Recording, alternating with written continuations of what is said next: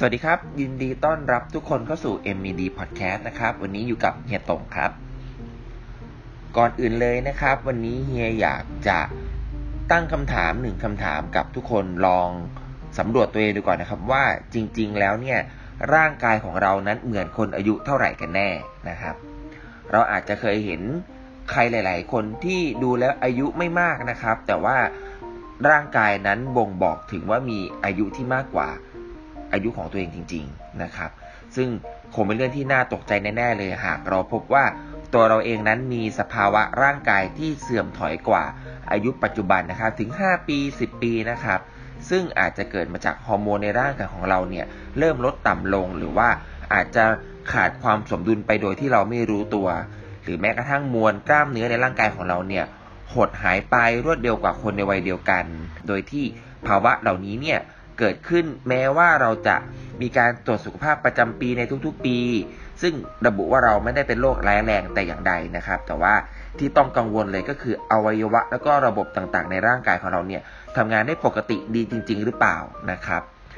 ดังนั้นเท่ากับว่าการที่เราไม่ป่วยนั้นไม่ได้หมายถึงว่าเรานั้นแข็งแรงดีนะครับ สัญญาณเบื้องต้นเลยอย่างหนึ่งนะครับ ที่บ่งบอกถึงว่า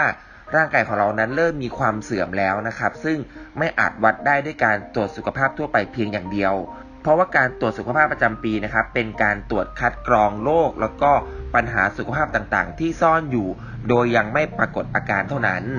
เมื่อไม่พบโรคร้ายนะครับ หรือว่าไม่มีความผิดปกติที่รุนแรงเนี่ย จึงไม่ได้หมายความว่าตัวเราเองนั้นแข็งแรงอย่างที่ควรจะเป็น การที่เราตรวจสภาวะความแข็งแรงสมบูรณ์ของร่างกายอย่างแท้จริงนะครับ ต้องอาศัยการตรวจในระดับที่ลึกกว่า แล้วก็ครอบคลุมมากกว่า เพื่อให้คุณหมอนะครับสามารถคาดการถึงปัญหาสุขภาพที่อาจจะเกิดขึ้นได้ แล้วก็ให้คำแนะนำแนวทางในการป้องกันก่อนที่จะเกิดอาการเจ็บป่วยได้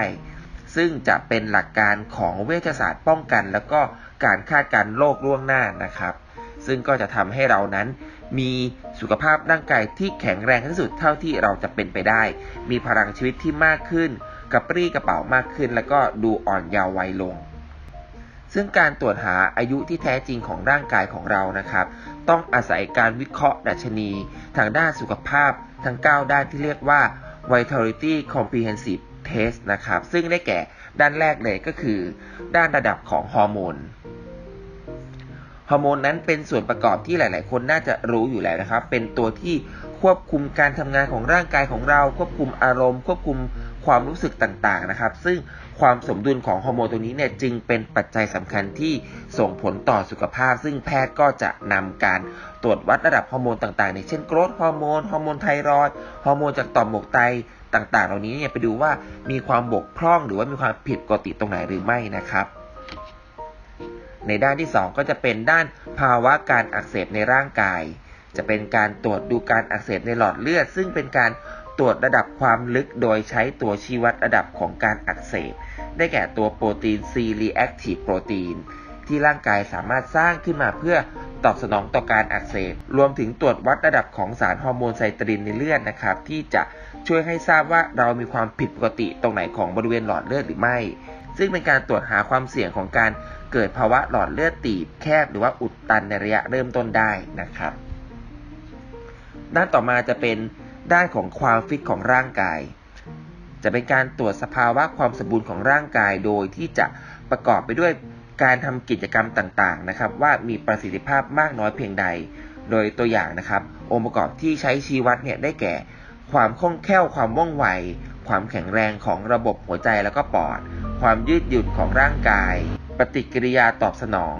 การทำงานสอดประสานระหว่างตามือและก็เท้านะครับ รวมถึงความอดทนแล้วก็ความแข็งแรงของกล้ามเนื้อ ทั้ง 3 ส่วนหลักๆ ได้แก่กล้ามเนื้อแขน กล้ามเนื้อขา แล้วก็กล้ามเนื้อตามลำตัว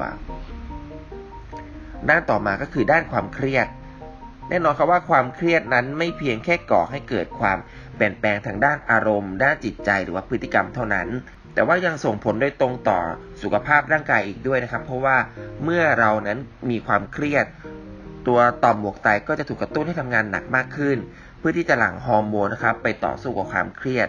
เมื่อเกิดเป็นความเครียดเรื้อรังนะครับ ก็จะส่งผลให้เกิดภาวะต่อมหมวกไตลา แล้วก็เกิดปัญหาสุขภาพต่างๆ ตามมาอีก เช่น ภาวะซึมเศร้าอ่อนเพลียเรื้อรัง ปวดตัวปวดข้อต่างๆนะครับ แล้วก็อาจจะทำให้เกิดโรคติดเชื้อได้ง่าย อย่างเช่นโรคไข้หวัดใหญ่โรคปอดอักเสบแล้วก็หลอดลมอักเสบด้วย ทั้งนี้ความเครียดสามารถตรวจวัดได้ด้วยแบบประเมินความเครียด แล้วก็การวัดระดับฮอร์โมนที่เกี่ยวข้องต่าง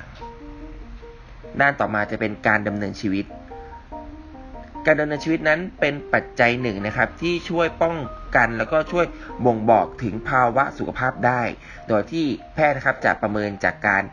ออกกำลังกาย การนอนหลับ แล้วก็การบริโภคเครื่องดื่มแอลกอฮอล์ การสูบบุหรี่ต่างๆ แล้วก็จะนำผลเหล่านี้เนี่ยไปตรวจในห้องปฏิบัติการอีกครั้งหนึ่งนะครับ ด้านต่อมาจะเป็นด้านขององค์ประกอบของร่างกาย ซึ่งจะเป็นการวิเคราะห์องค์ประกอบของร่างกายอย่างละเอียดเลยนะครับ ด้วยการตรวจกล้ามเนื้อมวลกระดูก มวลไขมันปริมาณน้ำแล้วก็เกลือแร่ในร่างกายดูว่า เรานั้นมีความสมดุลมีองค์ประกอบที่ครบถ้วนขนาดไหนนะครับ ซึ่งจะช่วยให้เราทราบถึงภาวะโภชนาการของร่างกาย แล้วก็จะสามารถแก้ไขได้ตรงจุดมากขึ้น ด้านต่อมาก็คือความดันโลหิต การที่เราตรวจความดันโลหิตก็จะเป็นการที่ทำให้เรา รู้ถึงสุขภาพหัวใจแล้วก็ของหลอดเลือดว่าทำงานดีขนาดไหนในเบื้องต้นนะครับ ด้านต่อมาก็จะเป็นของตัวคาร์โบไฮเดรตซึ่งจะเป็นการตรวจระดับอินซูลิน และก็ระดับน้ำตาล รวมไปถึงน้ำตาลที่สะสมในหลอดเลือดของเราด้วย แล้วก็ในด้านสุดท้ายนะครับจะเป็นการตรวจคอเลสเตอรอลซึ่งจะเป็นการตรวจระดับคอเลสเตอรอลแล้วก็ไตรกลีเซอไรด์นะครับรวมถึงไขมันชนิดที่ดี ไขมันชนิดไม่ดี เพื่อว่าจะดูความเสี่ยงของการเป็นโรคหลอดเลือดหัวใจ แล้วก็โรคหลอดเลือดในสมองอีกด้วยนะครับโดยการตรวจทั้ง 9 ด้านนี้นะครับ จะถูกดูแลอยู่ภายใต้การดูแลของแพทย์เฉพาะทางด้านเวชศาสตร์วัยยุวัฒนะครับ หรือว่า anti aging medicine ซึ่งการที่ตรวจชีวัดเหล่านี้เนี่ยจะนำด้านต่างๆ ตัวนี้มาประมวลเพื่อหาความแข็งแรงสมบูรณ์ที่แท้จริง แล้วก็นำมาวางแผนปรับปรุง ส่งเสริมสุขภาพเฉพาะบุคคลนะครับ อย่างเช่น การปรับเปลี่ยนรูปแบบการใช้ชีวิตของเรา การจัดสมดุลของโภชนาการ การเสริมสร้างฮอร์โมนในร่างกายที่บกพร่องไป แล้วก็การวางแผนการออกกำลังกายที่ถูกต้องกับคนคนนั้นนะครับ นอกจากนี้นะครับ แพทย์จะยังให้คำแนะนำเพื่อป้องกันปัญหาสุขภาพต่างๆ ที่อาจจะเกิดขึ้นได้อีกนะครับนี่จะเป็นเหตุผลที่ว่าทำไมนะครับว่าการที่เราตรวจสุขภาพประจำปีนั้นไม่เพียงพอ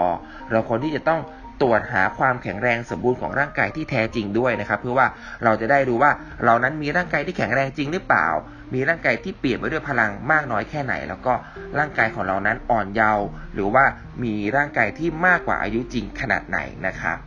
ซึ่งเฮียแนะนำนะครับว่าในทุกๆปีนะครับที่เรามีการตรวจสุขภาพประจำปีแล้วนะครับ เราควรจะหาเวลานะครับไปตรวจความแข็งแรงสมบูรณ์ของร่างกายของเราด้วย เพื่อที่จะมีร่างกายที่แข็งแรงสมวัยของเรานะครับ